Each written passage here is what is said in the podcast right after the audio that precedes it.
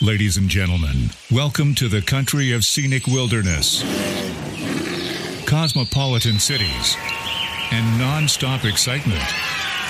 Welcome to the most beautiful country in the world. This is Canada. This is all you need to know. Welcome to the Endeca Canada podcast, brought to you by Destination Canada and CanadaStiche.com.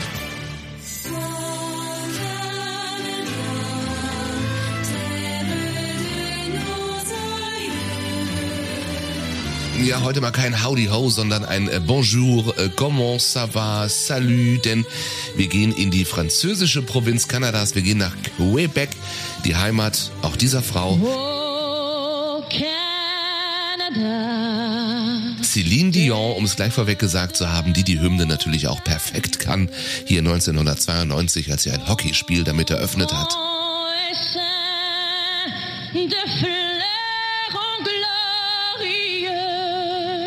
Äh, und weil das so anders ist und weil das so französisch ist, kann man sagen, dass dieses Quebec tatsächlich äh, wie ein ganz eigenes Land wirkt innerhalb Kanadas. Eine Insel mit eigener Sprache, eigener kultureller Identität inmitten dieses riesengroßen Landes. Und natürlich ist äh, die Kombination, für die Kanada steht, auch hier vorhanden, nämlich Wildnis und kosmopolitisches Leben. Ja, aber wie toll das wirklich so in Quebec ist, das kann uns doch mal Doug erzählen, weil der erzählt uns ja immer, wie toll es überall ist. Macht er das auf Englisch oder Französisch? Ah, ich glaube, der kann kein Französisch. Vielleicht schon. Er macht es auf Englisch. Quebec is the only French speaking province of Canada, which, due to its unique history, has a fascinating culture distinct from the rest of the country. It is also Canada's largest province in terms of landmass, but much of its territory is uninhabited and uninhabitable. The province's extreme north is a barren Arctic wasteland. The capital, Quebec City, a UNESCO World Heritage, is the most vibrant center of European influence and French culture in modern day North America. While the province's largest and more cosmopolitan city, Montreal has long been considered one of Canada's leading destinations for those interested in art, music, and fine dining. The vast majority of Quebecers have always lived around the St. Lawrence River that cuts into southeastern Quebec from the Atlantic Ocean. Bienvenue à Quebec. Thank you, merci beaucoup, äh, Doug. Jetzt ist ja natürlich die Frage, wo fangen wir an in diesem riesen, riesengroßen Quebec? Ich würde ja sagen, Montreal, die Stadt der Lebensfreude. Muss ich da jetzt ein bisschen Akkordeonmusik einspielen? Ja, wäre schön. Ja. Oder Mundharmonika. Wobei man muss ja auch sagen, Montreal ist äh, die heimliche Methode der hippen Popkultur. Da ist jetzt nicht unbedingt ein Akkordeon dabei, obwohl im Winter die Temperaturen ja sehr frostig sein sollen. Ja, das macht denen, glaube ich, nicht so viel aus. Ja, obwohl, das macht denen schon viel aus. Aber die haben sich ja so eine unterirdische Stadt gebaut. Ich glaube, 32 Kilometer Tunnel. Da kann, also die Stadt unter der Stadt, da kannst du shoppen, Kaffee trinken, zur Post gehen. ist alles da. Was man so macht natürlich Ja. unterirdisch, ja. Ja, ich glaube, da gibt's sogar, kannst du zu in die Theater und ins Kino und ganz viele Bürogebäude haben gleich, Mensch, warum denn nach oben raus, wenn es auch unten rausgeht? Ja, gut. So, und im Sommer, wenn es dann ein bisschen wärmer ist, da gibt's äh, Festivals noch und nöcher in Montreal, das legendäre Jazzfest zum Beispiel, wo ja wirklich die ganz großen Namen auch immer dann dabei sind. Ich war da mal bei dem Jazz Festival. Ich habe, jetzt habe ich vergessen, wen ich da gesehen habe. Ich weiß nur, ich wollte gerne Aretha Franklin sehen, weil das ist ja sehr, also als sie noch lebte, war es sehr, sehr schwer, sie zu sehen, weil sie ja Flugangst hatte und nie nach Europa gekommen ist und man in Nordamerika sie sehen muss. Aber ich glaube, die Tickets waren so unfassbar teuer, dass ich dachte so, mm, Aber es kommen tatsächlich so große Namen dann auch hin. ja, genau, es kommen riesige Festival. Namen. Ähm, Hugo, der uns gleich was über das ähm, Festival erzählt, der hat dort gearbeitet und hat mir vorher noch erzählt, dass das, ähm, als ich nur meinte, was ist denn das aller, aller coolste gewesen? Oh, das kann ich gar nicht sagen. Also ich habe Tony Bennett die Hand geschütt, äh, geschüttelt, ich habe mit den Roots ähm, äh, Backstage gefeiert, ich bin mit Ben Harper durch die Stadt gelaufen, ich habe, ich dachte so, mhm, okay, klingt gut. So I did work at different city festivals in Montreal. Uh, probably the most known being the Montreal Jazz Fest, which attracts 2.1 or 2 million plus visitors every year in the span of 10 days. And I think what uh, distinguishes it from other festivals would be, well, one, the the offer of free music you can see daily. Um, I think there might be about 55 concerts daily, uh, 20 of which would probably uh, be indoors, so you would have to buy a ticket to to to watch them. But there are also eight or nine outdoor stages which are totally free and right in the the downtown core, so you can see great music, good quality music for without having to spend a dime. And plus, if you're at one stage and you don't like what you hear, you walk about. Um, 200 meters and you're going to be uh, able to listen to something completely different. Also unbedingt hin, wenn das Jazzfest ist. Nun kann nicht jeder dann dahin, äh, gerade zu der Zeit, aber es ist ja nicht so, dass man nicht auch sonst was sich angucken könnte. In Montreal, da sind die Klassiker zum Beispiel. Ja, ähm, die Kathedrale von Notre Dame. Ähm, sehr prunkvolle Kirche, haben eine Menge berühmte Kanadier geheiratet. Lass mich raten, Celine Dion. Ja, Ihren Genau. Manager, oder? War das nicht Manager? ja. Ja, ja, ja. Das war Okay. ihr Manager. Und dann Vieux Montreal. Genau, da geht man durchspazieren durch die kleinen Gässchen und am besten man kehrt in irgendeine Patisserie ein und isst ein Törtchen. Ja, oder auch zwei. Äh, Ich war noch nie da tatsächlich, aber du hast schon so viel erzählt und äh, Plateau Montreal, das habe ich mir auch schon von dir sagen lassen. Ja, das war mir ganz klar, dass du das sagst jetzt. Warum? Ja, du bist ja so ein Tanzbär und gehst abends so gerne aus, ne? Und äh, und dann bist du natürlich Radiomann und das ist die Heimat von Leonard Cohen. Also wer Lust hat und sich für Leonard Cohen interessiert, der kann heute so Touren buchen, um auf seinen Spuren zu wandeln. Und ähm, aber wenn man schon mal in der Gegend ist, dann muss man auch unbedingt auf den Berg, auf den äh, Mont Royal, weil die Aussicht, die ist der Hammer. Klingt toll. Äh, Jetzt hat Hugo oder sollte ich sagen Hugo noch einen Geheimtipp, den äh, angeblich selbst die Montrealer nicht kennen. Ja, und das ist so wieder so ein super Geheimtipp für dich. Rein in den Neoprenanzug und ab auf die Welle. Oh.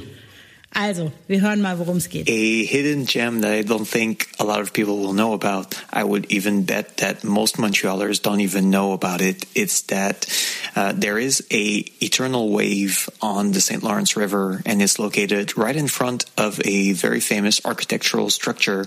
Uh, actually, it's called Habitat 67. So right in front of Habitat 67, there's an eternal wave and you can actually go on the river and surf. So it is a hidden gem because not a lot of people will know about it, but it's kind of hiding in plain sight. Das klingt sehr nachahmenswert. Es klingt so nach München. So, kennst du dieses Habitat 67? Das äh, soll ein architektonischer Meilenstein sein, ein Wohnkomplex in Quadern.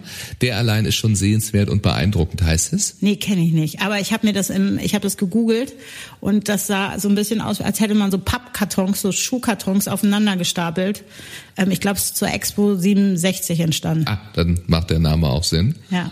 Aber es ist, ähm, allein das ist schon sehenswert. Lohnt sich, glaube ich, da mal hinzufahren und ein Foto zu machen. So, wir haben den nächsten Geheimtipp. Ach ja.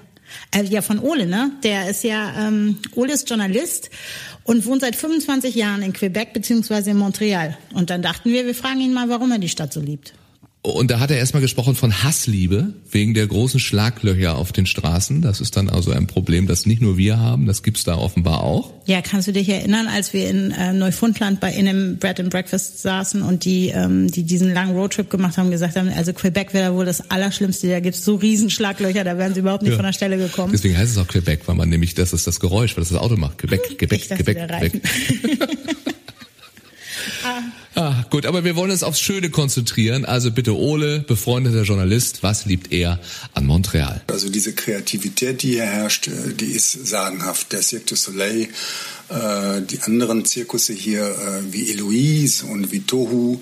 Es gibt Zirkusschulen zum Beispiel, es gibt Zirkusfestivals hier. Ähm, Ich gehe auf die Straße und höre jeden Tag mindestens ein Dutzend anderer Sprachen, alleine in meiner Straße. Polyglotter Mikrokosmos äh, Kanadas und ähm, auch ein Brutplatz für Klischees irgendwo, weil für amerikanische Touristen ist, ähm, die finden hier natürlich ihr Klischee von der schicken Montrealerin mit dem Baguette unter dem Arm. Äh, für die Amerikaner ist äh, Montreal wie Paris, nur ohne Jetlag. Ja, Montreal musst du ja unbedingt noch mal hin. Ja, muss jeder mal hin, glaube Ja, ich. Hat ja. Lust gemacht schon mal. Gibt's aber auch noch was Kleineres, was Gemütlicheres vielleicht, wenn man jetzt nicht so die große Stadt möchte? Quebec City. Ah, Sehr gemütliches das Städtchen. ist so wie Klein-Europa in Nordamerika. Ja, ich glaube, das kann man so sagen. Wenn man da auf der Stadtmauer entlang spaziert und so den Ausblick von da oben hat, dann denkt man, hm, bin ich in Paris oder bin ich in Quebec City? Aber eben alles ein bisschen kleiner und gemütlicher. So, und das Tollste ist ja, Ja, ich weiß, das Essen. das auch. Also Küche soll ja tatsächlich großartig sein. Ich meinte jetzt eher, wenn man sich die Kalorien ablaufen möchte, dass man sich die Stadt erlaufen kann. Das ist für Nordamerika ja eher ungewöhnlich. Ja, immer innerhalb der Stadtmauern äh, kann man sich die super erlaufen und immer wieder mal einkehren, ne, Straßencafés setzen und ähm, ja den Straßenkünstlern an der Ecke zugucken. Dann könnte jetzt der ein oder andere sagen, das klingt jetzt sehr nach Klischee. Ja, aber ich das kann ist Reiseführerdeutsch hier auch. Ja, Es ist es ist tatsächlich so. Gut. Aber über Natur haben wir noch nicht geredet. Und die muss ja auch phänomenal sein, oder? In dieser riesengroßen Provinz. Und was meinst du, was kann man äh, in Quebec noch alles so super Tolles In machen? einer großen kanadischen Provinz mit viel Wildnis kann man wandern wahrscheinlich. Ja. Ja. Aber noch was ganz typisch Kanadisches. Wale gucken etwa? Ja! Was? Ja, hier kann man in ähm, Tadoussac ist total beliebt ähm, zum Wale gucken.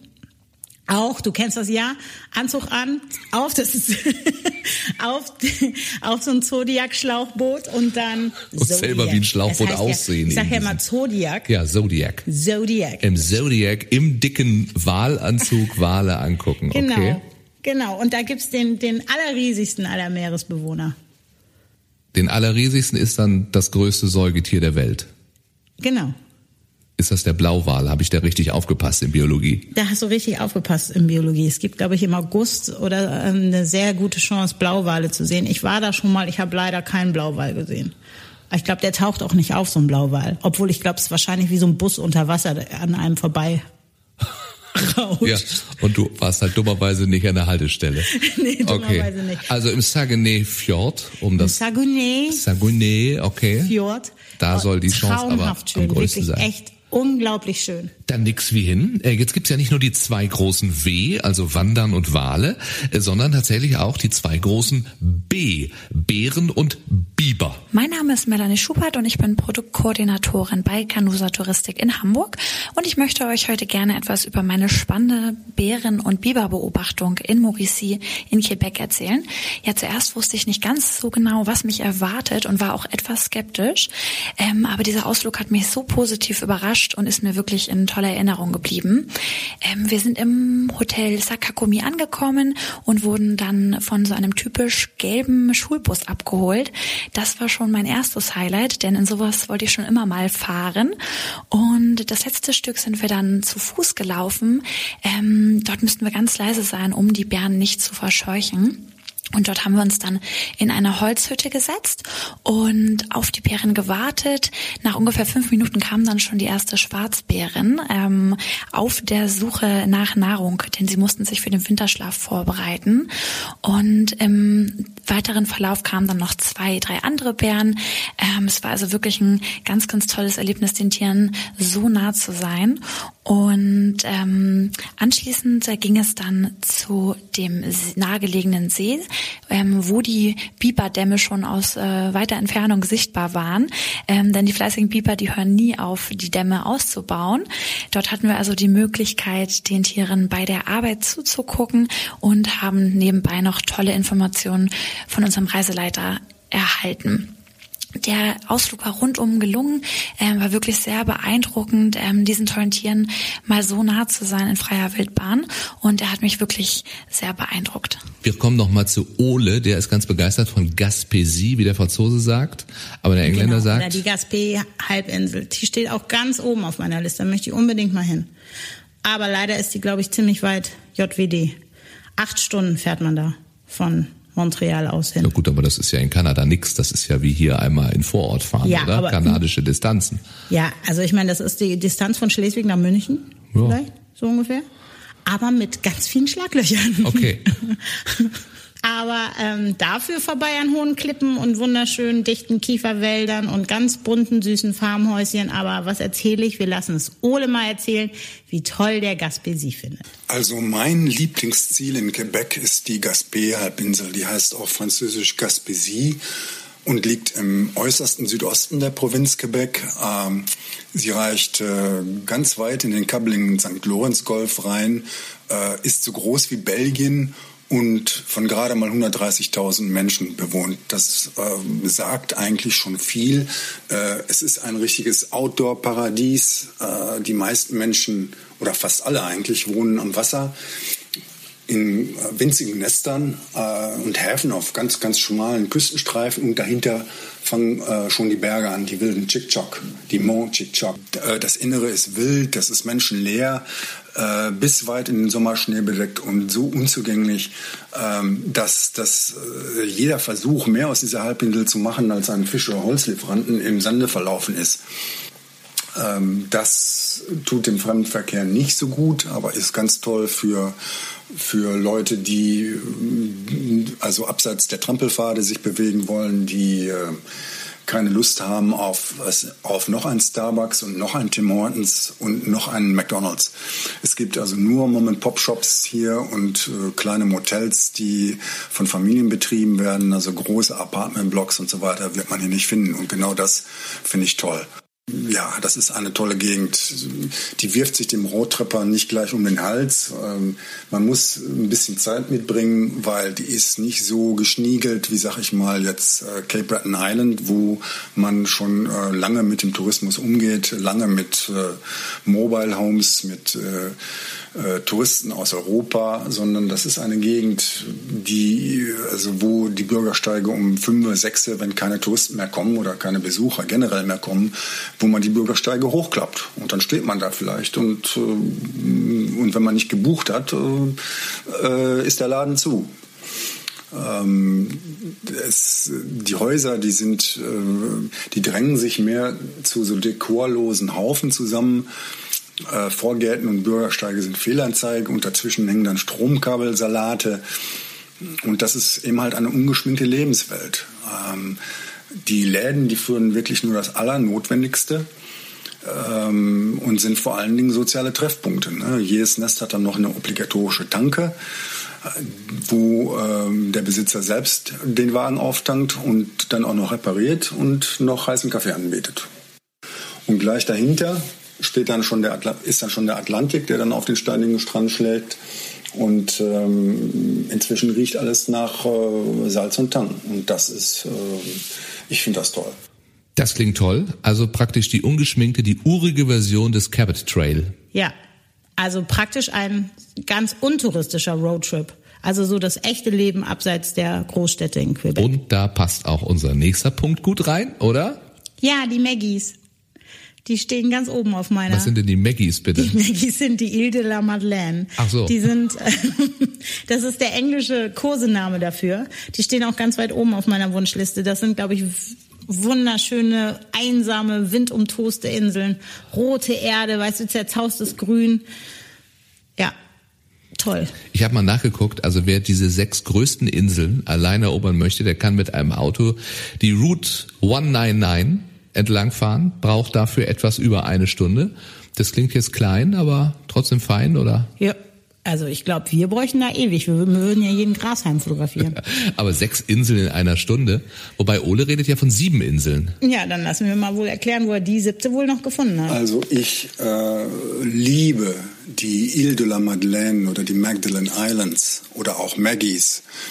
Ähm, die liegen zwischen der Gaspé-Halbinsel und Cape Breton Island. Also nach Cape Breton Island ist es äh, näher als wie nach Quebec, obwohl sie zu Quebec gehören, und zwar im St. Lorenz-Golf. Dabei handelt es sich um sechs äh, sattgrüne, hügelige Inseln und äh, die mich aus der Luft, wenn man anfliegt, also man fliegt aus, ähm, man kann von Montreal aus hinfliegen, man macht dann den Milk Run, äh, den Milchkannen, die Milchkannentour äh, und landet dann unterwegs noch ein paar Mal und ist dann nach, nach einer gnadenlos langen Zeit endlich da.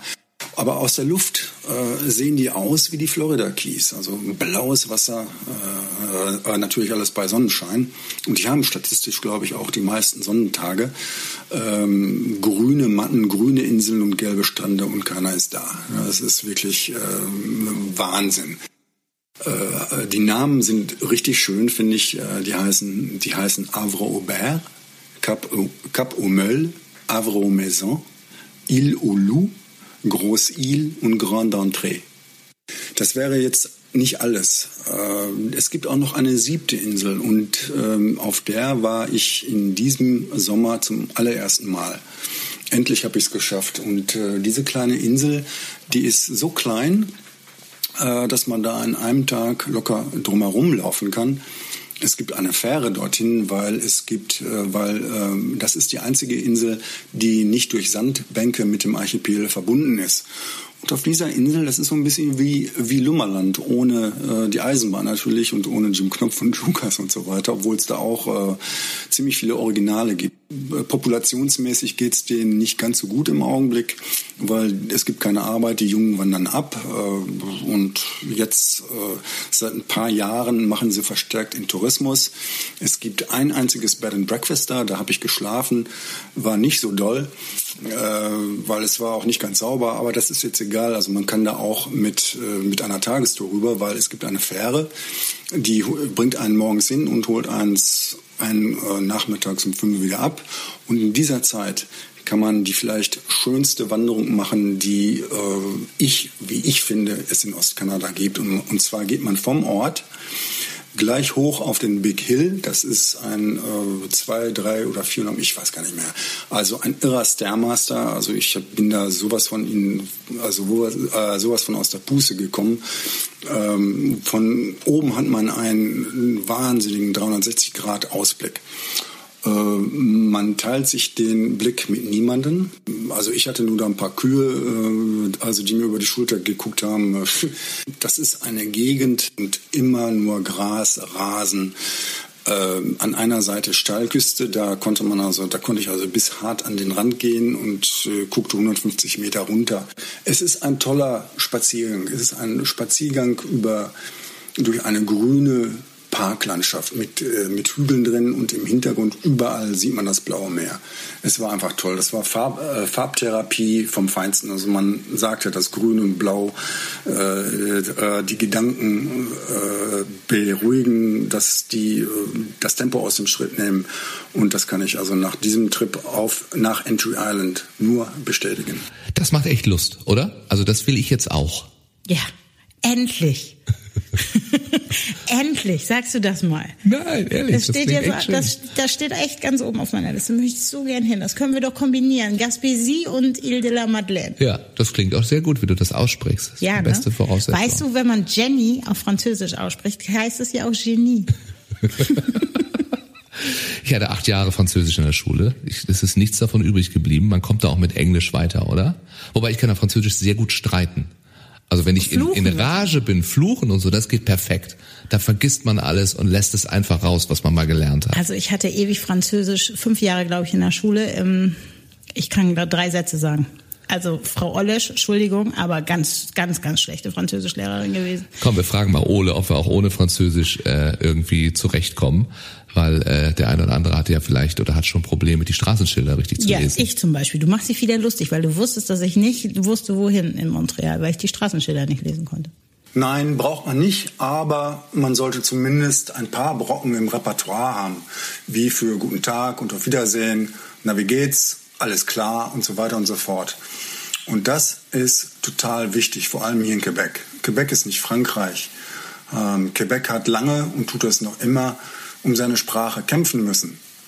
Hätte es keine Sprachgesetze gegeben, und jetzt höre ich schon die Kritiker, wäre Französisch heute Folklore wie in Louisiana, äh, spräche Montreal heute Englisch. Das ist vielleicht überspitzt, etwas überspitzt, aber äh, hier habe ich gelernt, wie äh, allgegenwärtig die englische Sprache ist und wie leicht sie es hat, alle Lebensräume zu durchdringen und Französisch zu verdrängen. Ein paar Brocken Französisch sind auch deshalb wichtig, um Respekt zu zeigen. Respekt vor einer eigenständigen Kultur und Sprache und Respekt und Anerkennung vor der Leistung, auch nach 400 Jahren noch die alte Sprache zu sprechen und zu pflegen. Allein damit kommt man schon sehr, sehr weit. Es ist ja noch gar nicht so lange her, ne, dass die, äh, äh, noch die Babyboomer-Generation erinnert sich ja daran, bei Eatons in Montreal nicht bedient worden zu sein, weil man Französisch sprach. Ne? Äh, oder dass äh, Frankophone mehr oder weniger Bürger zweiter Klasse waren und mit der anglophonen Oberschicht nur als Maurer, Klempner oder Dienstmächte zu tun hatten. Ähm, der Roman äh, von John McLennan, Die zwei Einsamkeiten oder Two Solitudes, handelt genau davon, handelt genau von diesem Thema. ist, das ist ein kanadischer Klassiker und ein Schlüsselroman für Kanada. Guck mal, also dann steht deiner nächsten Quebec-Reise und meiner ersten Quebec-Reise eigentlich nichts mehr im Weg. Das hat Lust gemacht. Wir haben ja Duck, ne, der hat quasi angefangen, der darf auch aufhören. Den haben wir nämlich auch mal gefragt als jemand, der sein ganzes Land gut kennt. Was gefällt ihm denn besonders an Quebec? Und während der erzählt, gehe ich schon mal in den Kalender gucken, wann das nämlich, wann wir mal fahren könnten. Macht's gut, bis zum nächsten Mal. Tschüss, danke. Genie und Jan Malte. Jean Malte. Au revoir. Traveling through Quebec is it's like a trip to another world, a European world. The language, the people, the food and the music all seem like a throwback to old world France. And the people of Quebec are a hardy breed. They learn to survive Canada's harsh winters with good cheer music and poutine, which is a delicious dish, a little fattening, made of French fries, gravy, and cheese curds. Mmm. Quebec has it all from the urban hip scene of Montreal and Quebec City to down home villages sprinkled all along the Gaspé and the St. Lawrence River. It's well worth spending a little time in the Belle Provence.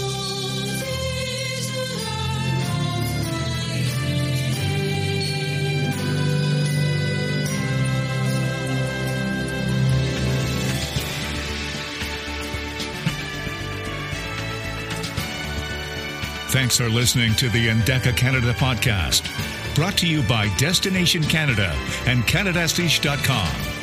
See you soon in Canada.